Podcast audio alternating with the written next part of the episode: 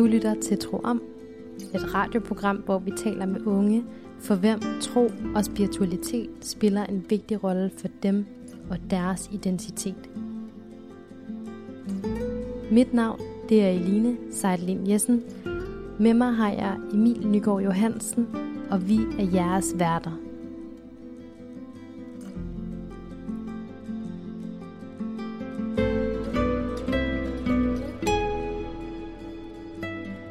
Dette program taler vi med Manpreet, som er en del af SIG Ungdom.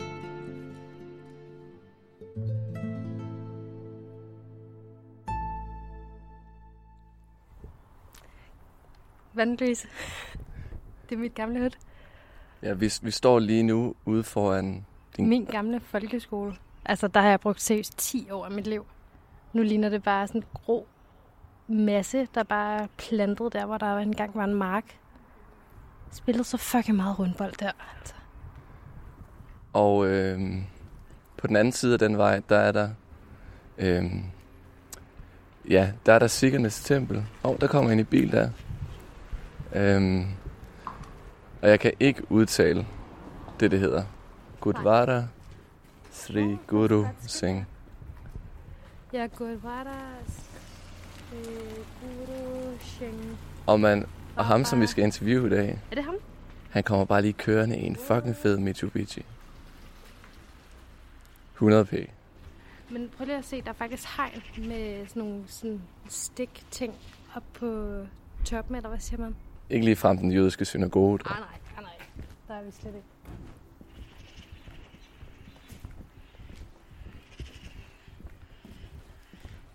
Halløj. Fed bil. Hej, øhm, Vi det gør sådan lidt her. alternativt. Skal vi... Ja, hvor skal vi ind hen? Det er, det er herinde. Det er det lidt sådan nogle lokaler, som, øh, som, som der tilhører komplekset. Øh, da vi snakkede i telefon sammen, der sagde du, at vi skulle have Hvor vores øh, hår. have- Hvornår gør man det? Det gør man, når man træder ind forbi øhm, garderobeskabet. Øhm, så træder man bare herind, og så er der øh, altså stof Okay. til, at øh, Godt. I enten selv kan tage på, eller, eller I kan få det for udleveret. Må man gerne se mit hår? Øh, ja, det, det handler ikke om, at man Okay. ligesom skal på den måde skal dække hår for ikke at, ikke at vise det, men Nej. det er mere at dække sit hoved og dække sit hår af respekt. Så det, er ikke, øh, det har ikke den samme betydning som i islam, for eksempel, når du spørger så. Yes. Lad os træde ind. To sekunder måske. Jeg lige skal hilse på vores granti også. Helt fint. Det fortæller mig, at vi er her. Og så kan han bare ikke. Jeg var ikke meget हाँ जी बढ़िया जी इन्होंने रेडियो पे अपने प्रोग्राम बनाना सी उस उस बस आप हम थोड़ा उतर तो ना थल्ले तो ना ये आपका टाटा कमरा बांट सके रात रात सकते आप प्रोग्राम कर लेंगे Okay. og sammen. Yes. Mm. Perfekt. Så det her det er det andet rum. Efter vi har taget vores fodtøj af, så kommer vi ind i det her lidt større forsamlingsrum, øhm, som også nogle gange bruges øh, i forlængelse af vores langar-rum, øhm, som jeg vil komme nærmere på, når vi træder ind. Men ja, vi, vi bruger det hovedsageligt bare til at øh, hænge vores øh, jakker op, og til at nogle gange lige at få hils på hinanden, og få væsket hænder, før vi træder op i det, vi kalder Darbar Hall, øh, hvor at, øh, vores hellige skrifter er, Guru Granth Sahib er.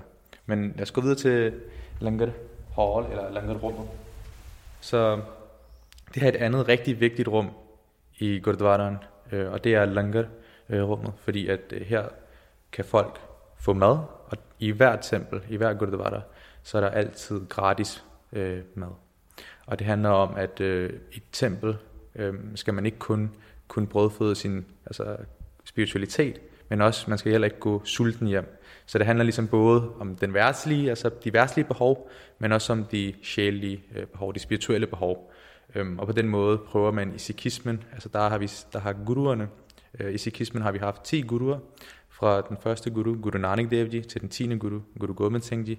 Og de har ligesom i deres levetid øhm, øhm, skær, skabt de her institutioner. Øhm, og det her det er ligesom en af hvad det, sikkernes måder til at øh, sørge for de her behov. Øhm, ja. Er det øhm, hele dagen, at man så kan få mad? ja, det er hele dagen, øhm, at man kan komme i mad, øh, få mad. Undskyld. Øhm, Hvem står for at lave mad? Som regel er det bare forsamlingen, øhm, og i dag vil det så for eksempel være grantin, øhm, som der er et andet ord for præsten. Øh, øh, som, der vil, som der kan varetage det, øh, de opgaver. Men som regel er det bare øh, forsamlingen, og her i Danmark, hvor, man, hvor forsamlingen er mindre, øh, så er det kun om søndagen, der er ligesom den normale, øh, den normale frokost sammen. Er det normalt, at der er sådan det her, øh, sådan nogle ja, flagranker, ja, og det der tæppe derovre, hmm. der er sådan langs væggen? Ja, altså normalt så sidder vi på, på gulvet, så normalt er der faktisk flere rækker med tæpper. Og øh, i forhold til flagene, øh, de farverige flag, som der hænger øh, op i loftet, som der måske kan minde lidt om en, en, en fest eller en fødselsdagsfest, yeah. øhm, så er det faktisk for en tidligere helligdag, øhm, hvor at de bare ikke er blevet taget ned, fordi man har tænkt, det, det er meget festligt, og det, er meget, det ser meget nydeligt ud. Og det er den årsag, de hænger der. Ja. Som regel, inden vi tager op i øh, Darbar Hall, så vasker vi også lige vores hænder.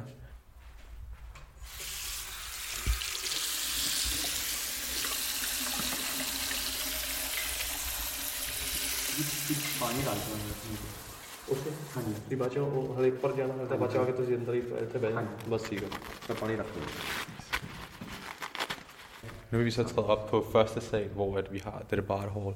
Og når jeg siger Derbar, øhm, så kan det måske oversættes til øh, et hof. Altså et, et, der er mange af de her ord, som vi bruger, øh, og siger nogle gange også at beskrive øh, Gurdwaran og de forskellige rum, kan, kan også findes tilbage til lidt mere kongelige termer, royale termer.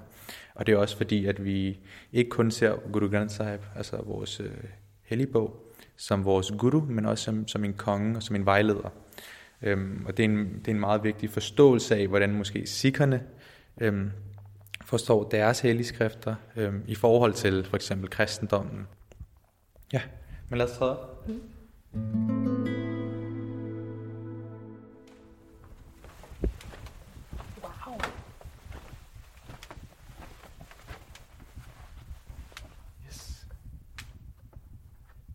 så er vi oppe på første sal øhm, i det, vi kalder, det vi jeg vil kalde derbarhår. Hall. Og de væsentlige elementer, det er tronen, hvor Guru Granth Sahib er. Foran tronen er der anrettet blomster og en lille boks, hvor man kan give donationer. På tronen, som der er løftet cirka 50 cm op, er der et flot klæde over, hvor Guru Granth Sahib vores helligtekst er placeret, og over øh, og rundt omkring øh, helligbogen ser man det her, den her konstruktion, øh, guldbelagte konstruktion, eller, eller guldfarvet konstruktion. Og i højre hjørne, øh, nede for enden, er der ved siden af, ved siden af tronen, er der så en scene. Øhm, og lige nu øh, på scenen er der tre instrumenter, to øh, harmonium og en øh, tabler. Og det er de, de normale øh, instrumenter, som man bruger til at gøre girten. Og grund til, at vi har en scene og instrumenter også øh, i alle Gurdwara, det er fordi, at øh, vores hellige bog, Guru Granth Sahib, er skrevet i musikalske kapitler, øh, i, i det, man kalder ragaer, som øh, er indisk klassisk øh, musik og opdeling efter, hvordan man går op og ned af tonerne. Øh, og meningen i det er, at det skal fremme øh, forskellige følelser. Så der er en forskellige sorgens ragaer, der er forskellige glædens ragaer, øh, kærlighedens ragaer. Og det, som jeg har forstået det, det er, så er det, at man ligesom ikke kun gennem teksten og filosofien øh, skal fordybe sig i det, men man også ligesom får nogle redskaber, som der hjælper en til emotionelt at, at connecte øh, med, med, med budskabet. Og det er derfor, at især øh, musik er så essentielt øh, i sikhismen. At det, og det er ikke bare sang, men det er spirituel øh, sang, som der skal hjælpe en. Altså må jeg lige nævne, hvor blødt det her gulv til er? Ej, det er helt vildt. Jeg har aldrig prøvet at stå på så blødt et gulvtæp, tror jeg. Ja, en sidste bemærkning. Øhm, hvordan træder man så ind i rummet som en som sik? Det er, at man træder ind, går op ad, op ad gangen her på, på det røde gulvtæp i midten foran øhm, tronen, og så vil man gå op og bukke sit hoved øhm, og gå ned på knæ, og det er igen for at vise erbødighed. Og det er også det sikkerne, vi siger, at vi ikke vil bukke for andre, vi vil kun bukke vores hoved for vores guru, Guru Granth Sahib. Ja, men det er heller ikke kun, det er ikke som sådan bogen, vi, vi bukker os for, men det er visdommen, det er ordet. Men må, jeg, må man gerne gå derop? Ja, det kan lige vi måske lige gøre bare for jeres interesse. Ja. Den her måde at have derbarrummet på, er også blandt andet lidt vestligt inspireret. Normalt i traditionelle gurdwaraer vil man se, at tronen og guruen er placeret i midten af rummet, og så vil forsamlingen være rundt om. Men det her med det her, den her lidt følelse af et alter måske, det er lidt mere vestligt inspireret noget, som man så mere efter kolonisering af Indien. Mm. Så Jeg bliver lidt nysgerrig på den her sabel, der ligger heroppe. Alt er jo sådan synkroniseret, så det er sådan spejlvendt, ikke? Men så op på det her podie, hvor jeres guru så sidder, mm. der er der også en sabel og et sådan spyd nærmest. En, en, en pil faktisk. En pil, okay. Ja, og det er fordi, at sværet og pilen skal symbolisere vores erbødighed for våbnet også. Og det handler om, at sikhismen især i vores tidligere historie, i de første fem guruer, var det en meget mere spirituel anlagt øh, religion. Og det var også en, en reformatisk religion, fordi at guruerne gjorde op med traditioner, som gik imod vores filosofi. Altså sådan noget som ligestilling vil vi, altså, var, der, var der ikke meget af i Indien dengang. Der var undertrykkelse i forhold til kaster. Øhm, der var mange traditioner, som ikke, ikke, som ikke fulgte den her øhm, forståelse af, at der kun er én. Hvis, hvis vi alle, hvis Gud er i os alle, hvordan kan vi så undertrykke hinanden? Øhm, så der var også den her værtslige øh, del af sikhismen før, men efter den femte guru blev martyr af den daværende mongolske herre, øh, øh, kejser, så blev sikhernes øh, øh, rige mere øh, militariseret. Og det var ligesom, der er mange, der snakker om det her skæld i sikhismen, efter den femte guru blev martyr af den mongolske kejser. Ja. Og det er også derfor, vi i dag ser, at der også ligger et svær og blandt andet en pil foran hvad er det, vores guru.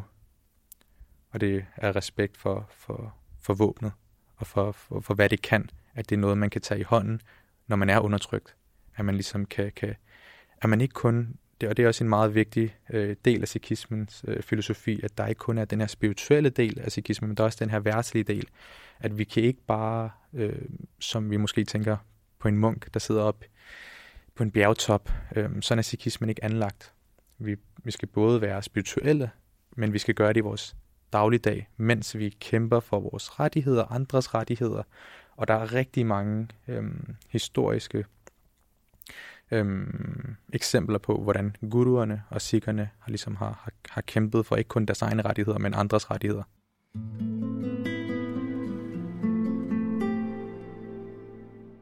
Vi er nu kommet ned fra templet, og sidder egentlig øh, i sådan en lille sofagruppe i et soveværelse. Mm. Øhm, det, vi kan måske lige hurtigt starte der, fordi hvem er det egentlig, der sidder? Eller hvem, hvis soveværelse er det egentlig, vi, vi sidder i? Ja, det er Grantins øh, soveværelse, og Grantin kan, kan sammenlignes lidt med, med præsten i en kirke. Øhm, og i, i vores tempel her, i vores det her i Vandløse, så er Grantins øh, rum hus ligesom en del af bygningen, og han har fået et lille værelse her ved siden af, af garderoben og forsamlingsrummet. Øh, det, man kan sige, det er et meget simpelt værelse eller hjem, kan man s- ja. Jeg tror også, det handler om, at øh, vi generelt har, der er med, med lidt mellemrum, er der også udskiftning i vores her, øh, i vores altså præster.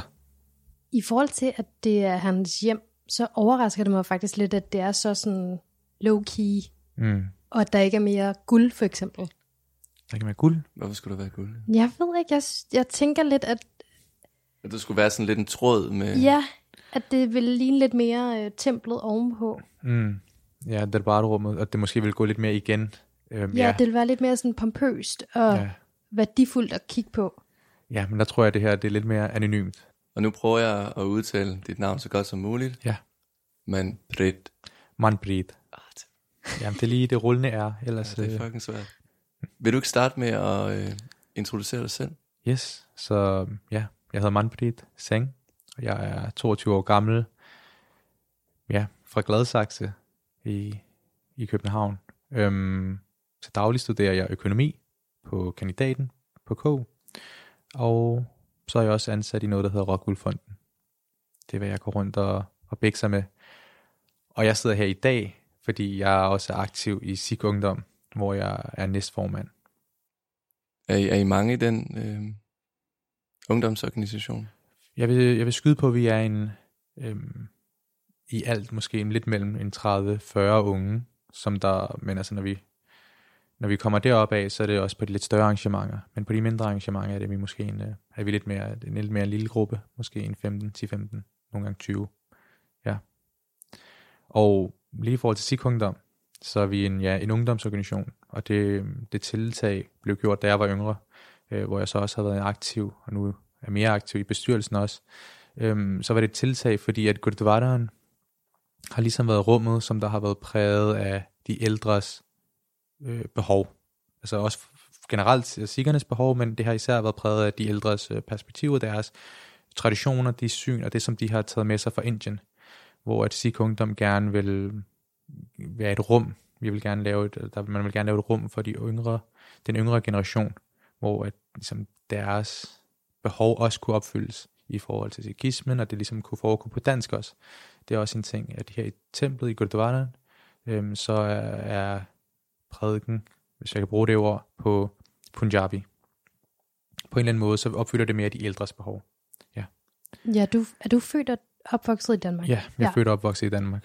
Og lidt i forhold til os, øh, i forhold til Sikh så altså både internt, altså det er både lidt i forhold til faglige, altså i forhold til sikhismen, men også sociale arrangementer, øhm, er, det, er, det, er det er noget, vi gør, men har vi, vi har også eksterne arrangementer. Øh, nogle jeg kan nævne er især Turbandagen, der er et større øh, årligt arrangement på Rådhuspladsen, hvor vi binder turbaner på alle, som der kommer forbi. Et lidt mere sådan familievenligt arrangement, hvor vi kan komme ud og fortælle om, hvem sikkerne er med vores farverige turbaner, ligesom gøre turbanen og skægget til et mere øh, venligt billede, end, end det måske nogle gange bliver portrætteret, når man tænker på det. Øh, især efter 9-11 og de her terrorangreb, hvor sikkerne som en visuel øh, religion med turban og med, med skæg, øh, kan blive sat i bås med noget, som vi ikke vil. Så det var vores forsøg på at, at skabe noget, hvor vi tænker, okay, det er familievenligt, det er, det er sjovt, og, og, og det vi kan fortælle, vi får en mulighed for at styre vores, vores narrativ. Vi kan fortælle om, hvem vi er. Vi kan tage, vi kan tage ordet der. Og så har vi også øh, for nyligt øh, et, større, et større projekt har været en udstilling i, på Immigrantmuseet i Farum, øh, Sikkerne i Danmark, som også er blevet sat op. Desværre på grund af corona har været lidt på pause, men øh, vi har fået, fået forlænget det lidt. Så forhåbentlig kan, kan folk, som der lytter med, også øh, tage op til Farum og besøge museet. Ja, fordi du, nu snakker du om turban og skæg og sådan noget. Du mm. sidder jo faktisk også med en sort turban og Mhm. med et rimelig velvokset skæg, vil jeg Mm. mene. Det er jo ret Ja. klassisk for mandlige sikker.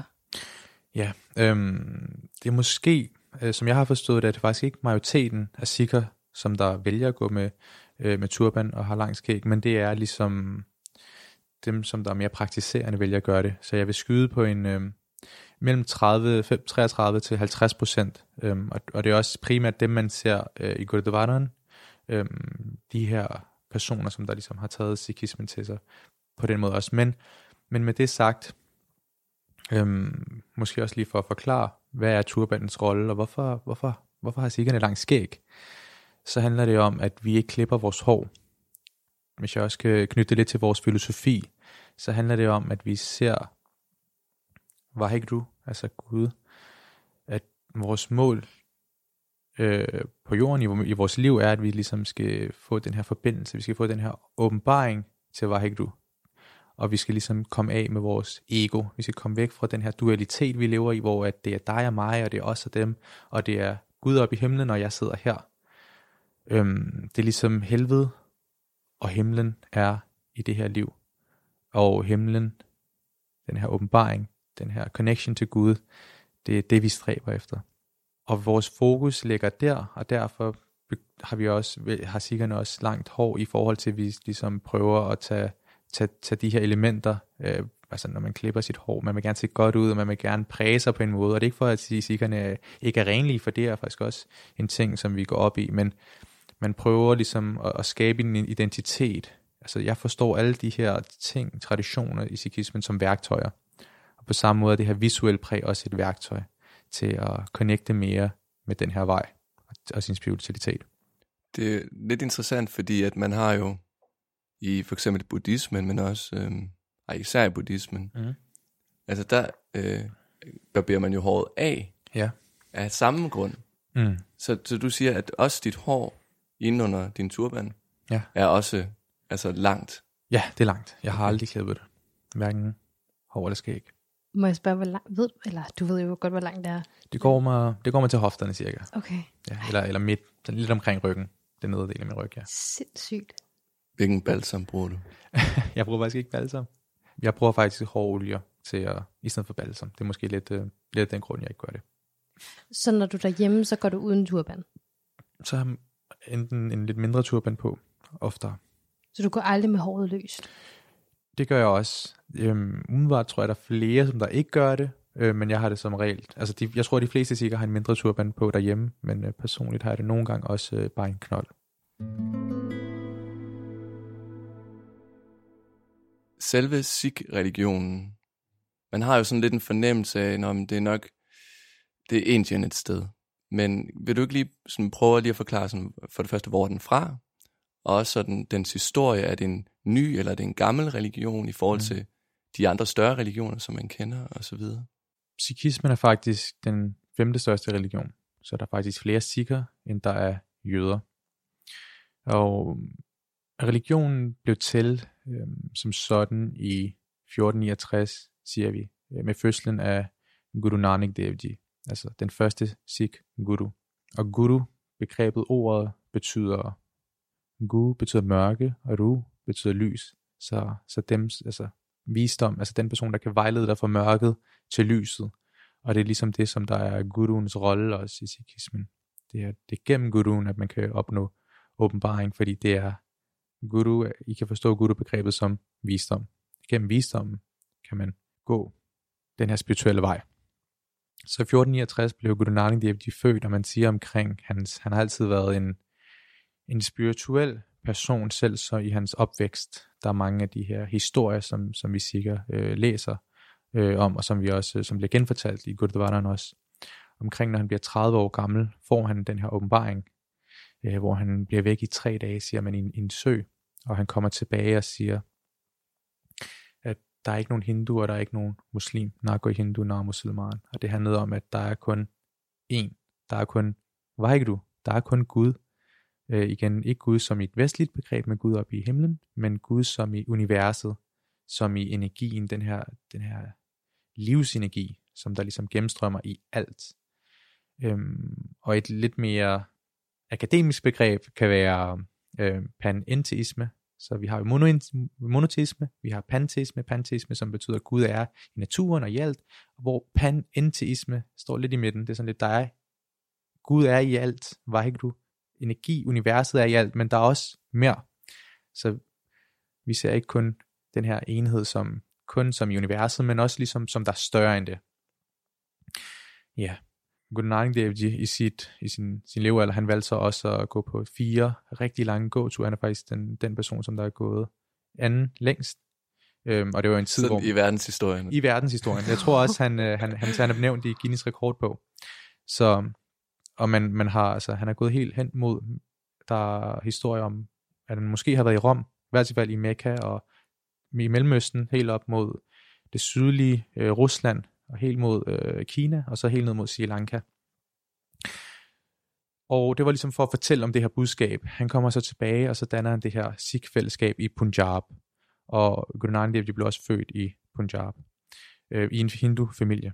Og Punjab, det er Punjab er en stat i det nordvestlige Indien. Halvdelen af Punjab ligger faktisk i Pakistan, og den anden halvdel ligger i, i Indien.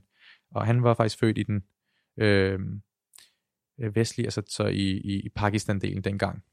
Så sikkernes historie er både i Pakistan, men især i dag, hvor de fleste efter, efter øh, landene blev splittet op, Indien blev delt op mellem Pakistan og Indien, så har de fleste sikre valgt at leve i Indien. Efter Guru Nanak Dev Ji kom der så ni guruer. Øhm, man siger frem til den femte guru, at religion var mere præget af spiritualitet, men også en vigtig detalje i, at det ikke kun var spiritualitet og et budskab, men det var også en, Guru Nanak Dev Ji var også en social reformator. Han talte imod kagesystemet, han talte imod, at kvindeundertrykkelse. Han talte imod alle de her ting, som vi i dag måske vil tænke som meget moderne synspunkter, menneskerettigheder, menneskerettigheder, alle de her ting, vi ligesom i et, i et vestligt samfund øhm, siger, at ja, det er noget, vi går op i. Men det var allerede dengang noget, som, man, som Guru Nanak Dev sagde, at det er sådan her, vores samfund skal være. Og jeg tror også, det er min forståelse er, at hvorfor var der, hvorfor var der ikke ligesom øh, islam og kristendommen en profet? Hvorfor skulle der være ti? Og jeg tror også, det handlede om, at man ligesom skulle skabe en kultur. Øhm, så frem til den femte guru, øhm, siger man, at sikherne var relativt spirituelle, men den femte guru, øhm, der havde sikkerne øh, fået et større, en større antal, og var en større, var begyndt at blive en større magtfaktor øh, i Indien, og, og derfor valgte den mongolske øh, kejser at sige, at øh, hvorfor øh, vil du ikke skrive noget om islam, eller hvorfor præger, hvorfor, altså, han, kunne, altså, han var blevet fortalt, at sikkerne var ligesom var, var noget, han skulle være bange for, at øh, de skulle undertrykkes også, de skulle holdes nede, og det endte i, at, at øh, den femte guru blev martyr, og hvor efter den, den sjette guru frem til den øh, tiende guru, at sikkerne blev mere, en lidt mere militariseret, øh, et militariseret folk også. Men øh, en ting, som sikkerne i hvert fald er meget stolte over os i dag, det var, at vi aldrig gik i krig, men vi kun forsvarede os selv.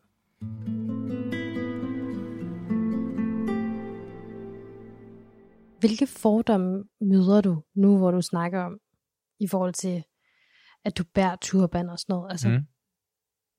Er der nogen, der stopper dig på gaden, eller sådan, er der noget, du har mødt på din vej? Øhm, personligt synes jeg ikke selv, jeg har oplevet så meget. Øhm, jeg har oplevet ting, øhm, blandt andet folk, der kunne finde på at råbe øh, noget efter en, øhm, eller måske oftest er det jo, for eksempel hvis de kører i bil, så kan man lige, lige pludselig blive mødt af et, øh, et råb. Man, har, man, man, man føler også nogle gange, at folk ligesom ser lidt på en på lidt skævt. Men så er der jo også de positive bemærkninger. Fordi jeg kan også huske, øh, det er noget, jeg tænkte på her til morges, øh, hvad kunne jeg fortælle om? Og der tænkte jeg på den her oplevelse i metroen, hvor der var en ældre herre, og jeg tænker, åh oh, nej, nu står han rigtig og kigger på mig. Han, det var, det var måske ikke, øh, han kiggede ikke, han, jeg vidste ikke, hvordan han kiggede på mig, men han kiggede sådan lidt for meget på mig.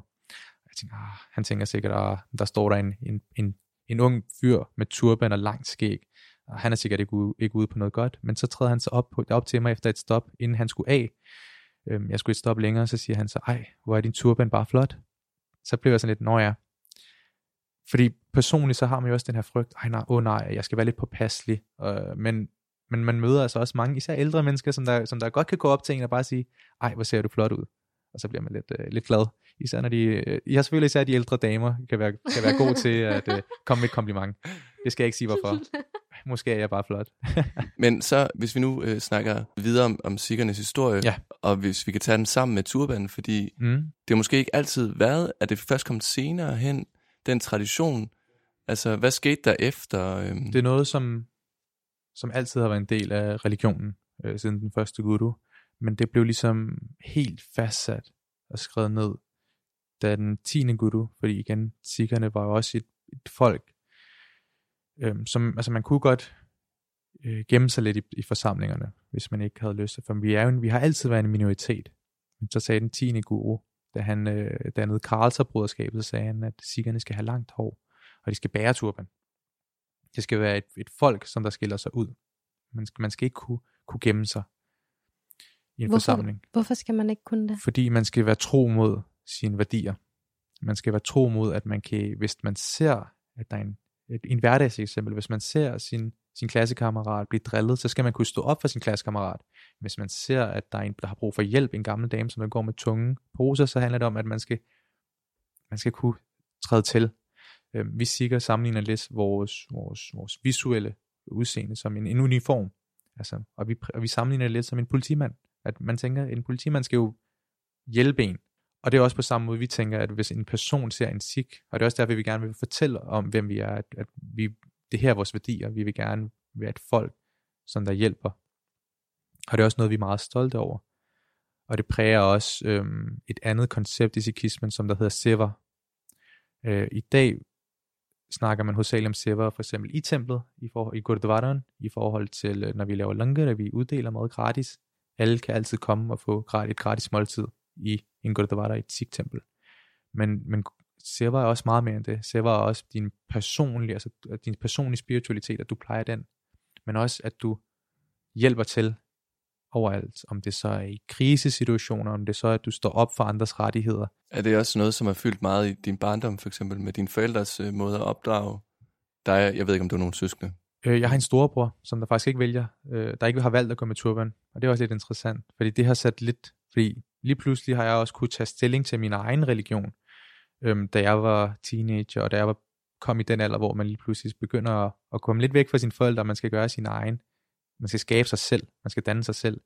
Og så blev det lige pludselig mere et tilvalg. Så det er faktisk også noget, jeg har været lidt glad for. At jeg har ligesom kunne se, at jeg kunne have gået en anden vej. Og det vidste jeg også altid, at jeg har kunnet, men jeg har ligesom aldrig valgt. Jeg har, jeg har været glad for min identitet og min religion. Og i forhold til, hvordan mine forældre har præget mig, så har det også været noget, som de har skubbet os hen mod. De har, de har lært os at, at snakke og læse og skrive Punjabi. Så de har præget os, og de har skabt, skabt et fundament. Men ligesom at gå videre med det fundament, har jo været vores, vores, vores eget valg. Men øhm, så det har, det har lidt, mange af de her ting er ikke, fordi mine forældres måske øh, syn, og generelt den ældre generation, er lidt mere traditionelt præget. Det er lidt mere i forhold til, nej, du skal, du skal bede dine bønder, og øh, ej, vi skal i et tempel, og ej, nu skal vi, nu skal vi gøre de her ting, nu skal vi skal opholde de her traditioner, hvor at mod, at jeg føler, at min forståelse af sikhismen har været mere spirituelt anlagt. Manpreet, du har taget en sang med. Ja, jeg har taget en, øh, en hymne med for, for Guru Granth Sahib, og som der er blevet sunget på en lidt, uh, lidt gammel fasong, gammel traditionel måde. Så verset lyder på, at uh, det som vi kommer til at høre nu, det er, at øh, gennem Guds navn er min tørst slukket, og det er den her spirituelle tørst. Jeg har opnået ro og tilfredshed øh, gennem øh, Guruens ord, og jeg har opnået igennem øh, meditationen øh, et fokus, en, en, en, en forbindelse til Gud, til Vaheguru, og altså en forbindelse til den her universelle øh, energi til universet. Det er, det er det, som I kommer til at høre. Og grunden til, at jeg valgte netop den her tekst og den her øh, melodi, var fordi, at den havde et ekko, som der mindede mig om det gyldne tempel i Punjab i Indien, som der er sikkernes, øh, man kan sammenligne det med Mekka.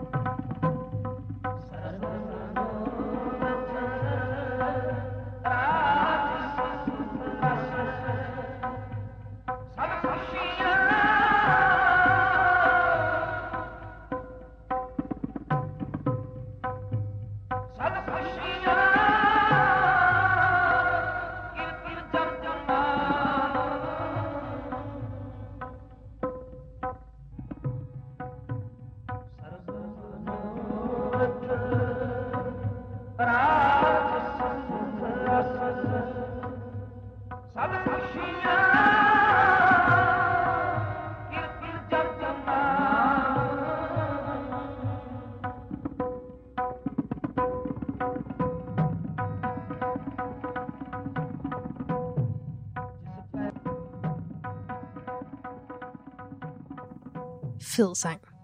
Eller melodi, eller det er jo sådan lidt en blanding af en sang og en melodi. Fordi det er også er det der med, at man synger det nærmest, som du beskrev det tidligere. Ja, det er jo, at øh, helligbogen, Guru Granth Sahib, øh, som der er vores øh, ja, hellige tekst, er vores, en samling, øh, og vores guru, som, som tidligere nævnt, så havde vi de 10 guruer, hvor den 10. guru øh, gjorde vores hellige skrifter til, øh, til den endelige guru, øh, hvor at der var seks guruers skrifter øh, samlet, men også øh, skrifter fra hellige, øh, altså hindu helligmænd, men også muslimske helligmænd, også sikh øh, helligmænd. Øhm, og det er for at vise, at vise, at den her åbenbaring kan komme øh, til alle. Det er ikke noget, som Sikher har patent på.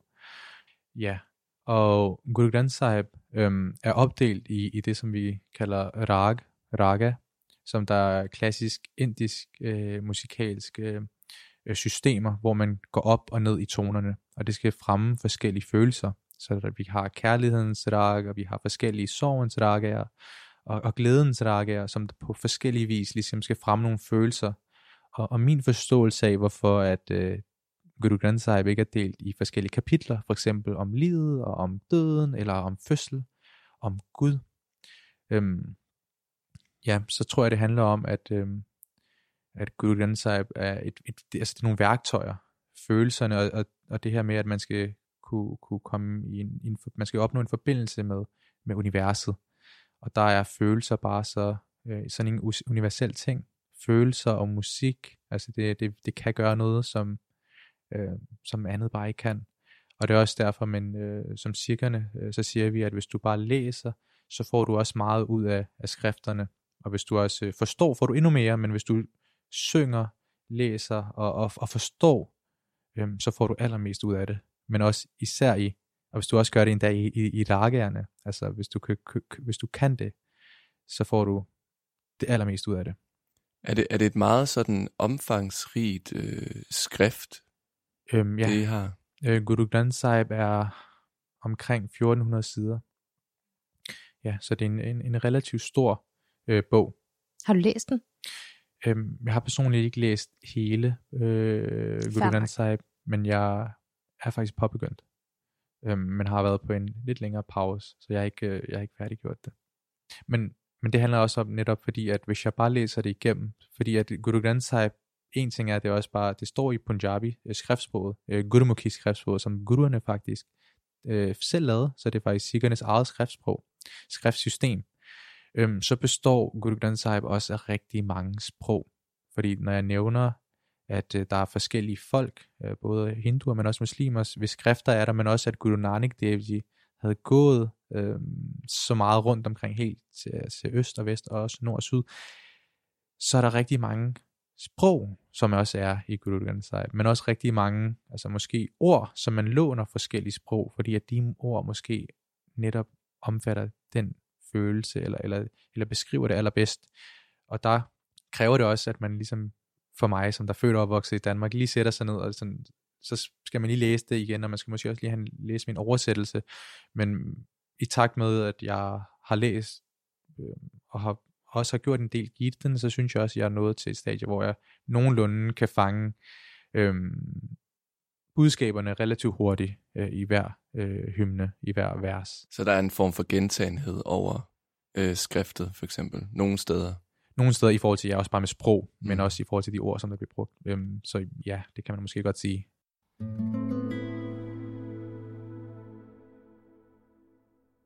I forhold til, øhm, du, du fortalte, at det, sangen mindede dig om det her hellige tempel, mm. som også ligger i, i Punjab. Ja. Kan du ikke øh, prøve at for, øh, fortælle lidt om sådan den oplevelse? Hvad, hvad, øhm, hvad er, er der noget inde i templet? Hvordan ser det ja. ud? Øh, og de ting omkring det måske? Der er faktisk mange øhm, spændende ting, eller interessante ting omkring templet, så det gyldne tempel, øhm, det som vi kalder for Harmandir Sahib, Darbar Sahib, øhm, det er placeret i Punjab, i Amritsar, og i Indien. Øhm, og de fleste sikher, de lever hovedsageligt i dag i Punjab, i, i den øh, nordvestlige stat i Indien. Øhm, og Amritsar er ligesom vores øh, spirituelle øh, ypperste by, øhm, hvor at øh, det gyldne tempel er placeret. Og i komplekset, så har vi først, øh, hvor man kan gå rundt om, fordi altså templet ligger i en lille dam, hvor der er en vej til templet. Øhm, og omkring templet kan man så kan man gå rundt, og, og så er der fire indgange rundt omkring. Men når man går ind til templet, før man har taget sine sko af og dækket sit hår, så skal man gå ned ad nogle trapper, øh, som skal symbolisere ydmyghed. At man kan kun opnå øh, åbenbaring og den her forbindelse til universet, til Vajgdu, gennem ydmyghed, gennem ved at gå ned. Altså at man skal give slip på sit ego, men også at der er fire indgange for, altså for alle hjørner, handler om, at det er ligesom alle, der kan opnå den her øh, viden, den her åbenbaring. Og så er der så en indgang til selve komplekset øh, øh, over den her sø, og det viser lidt ligesom, at det kun gennem guruen, at man endeligt kan, kan opnå, altså gennem visdommen, og visdommen øhm, er ligesom vejen til åbenbarelse, og ligesom den her forståelse af sig selv, realisere sig selv, realisere øh, universet. Er det en pilgrimsrejse, ligesom øhm, fungerer det lidt som en, nu står det måske ikke i jeres øh, skrifter, ja. men fungerer det måske stadigvæk lidt som en pilgrimsrejse for sikker? Altså, kulturelt set, øh, traditionelt set, kan man måske, vil folk måske sammenligne det lidt på den måde, hvis man forstår religion. Men øh, vi sikkert bruger ikke begrebet pilgrimsrejse, og vi siger faktisk også, at øh, det er ikke noget, som vi vil gøre, da det at bef, altså, gøre en pilgrimsfærd øh, er meget ritualiseret.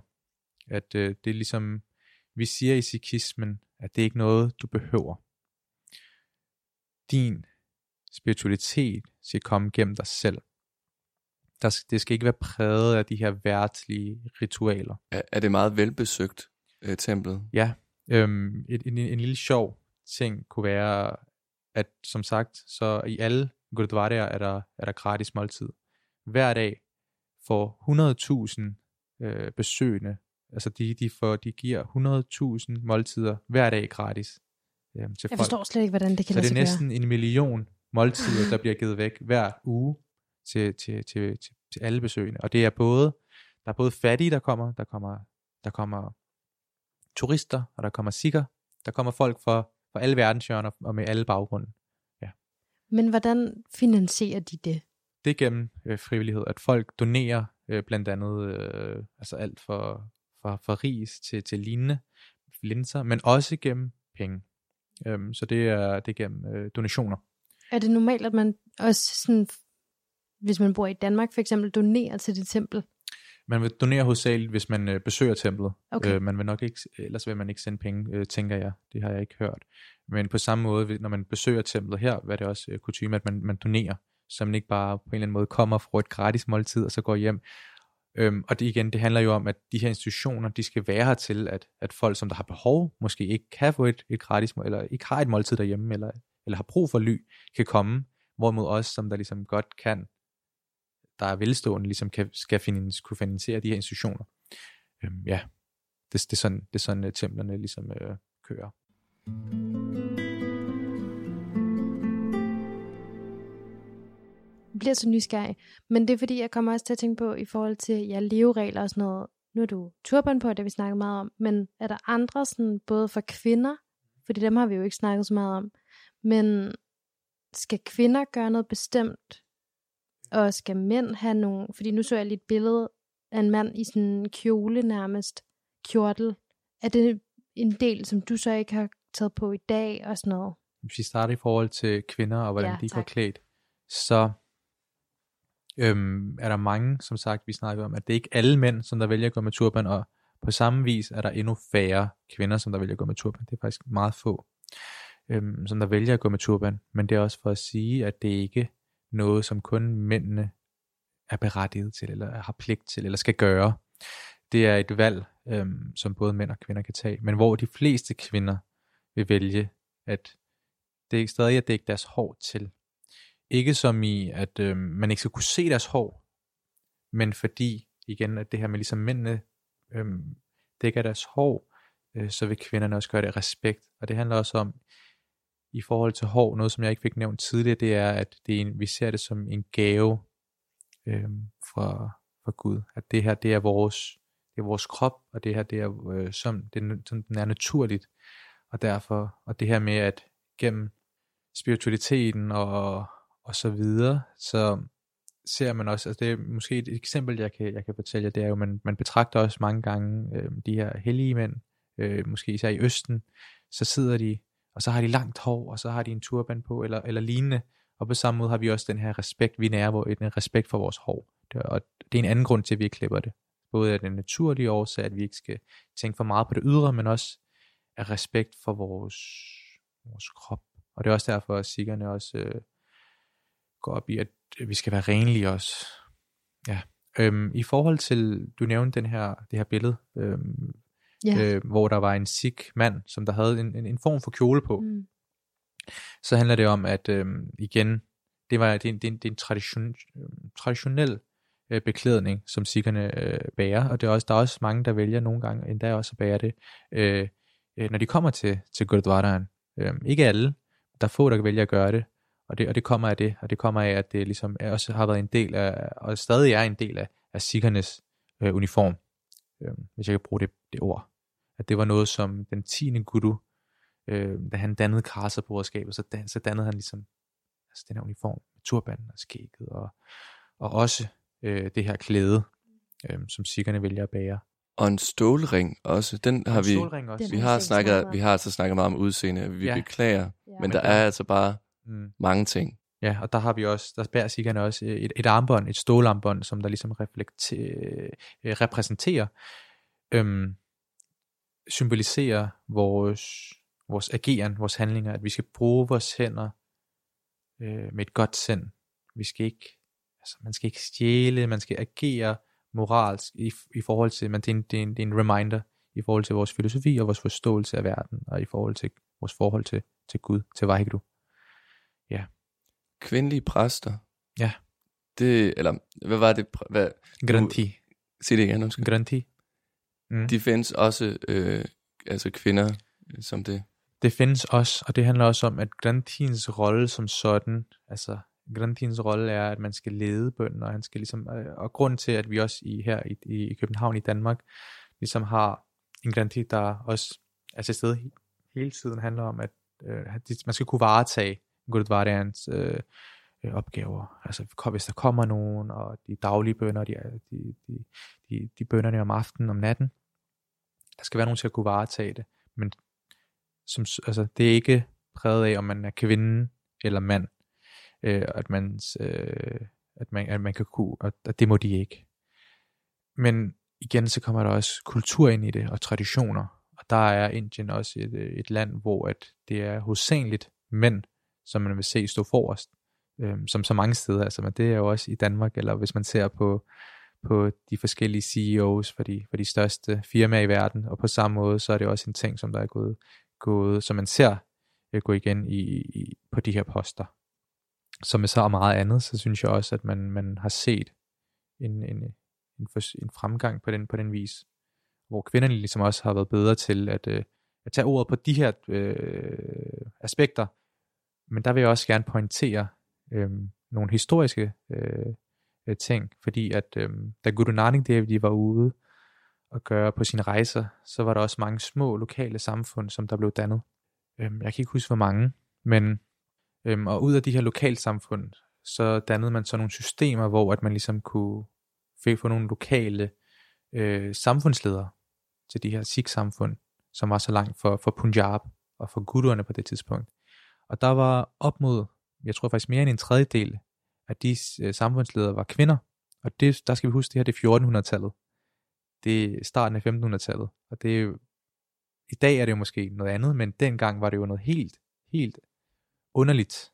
Og også efter den 10. guru, øh, så var det hans kone, som var, var sikkernes leder i faktisk i 40 år, som der har været, som, som så faktisk den længst siddende Sikh-leder øh, var faktisk øh, en, en kvinde.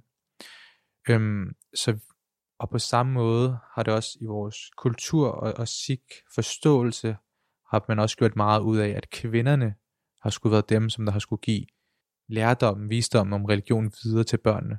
Og der er der et vigtigt aspekt i, at, at hvordan skal man kunne undertrykke en kvinde gennem religion, hvis det er kvinden, som der netop fører den igennem fra generation til generation.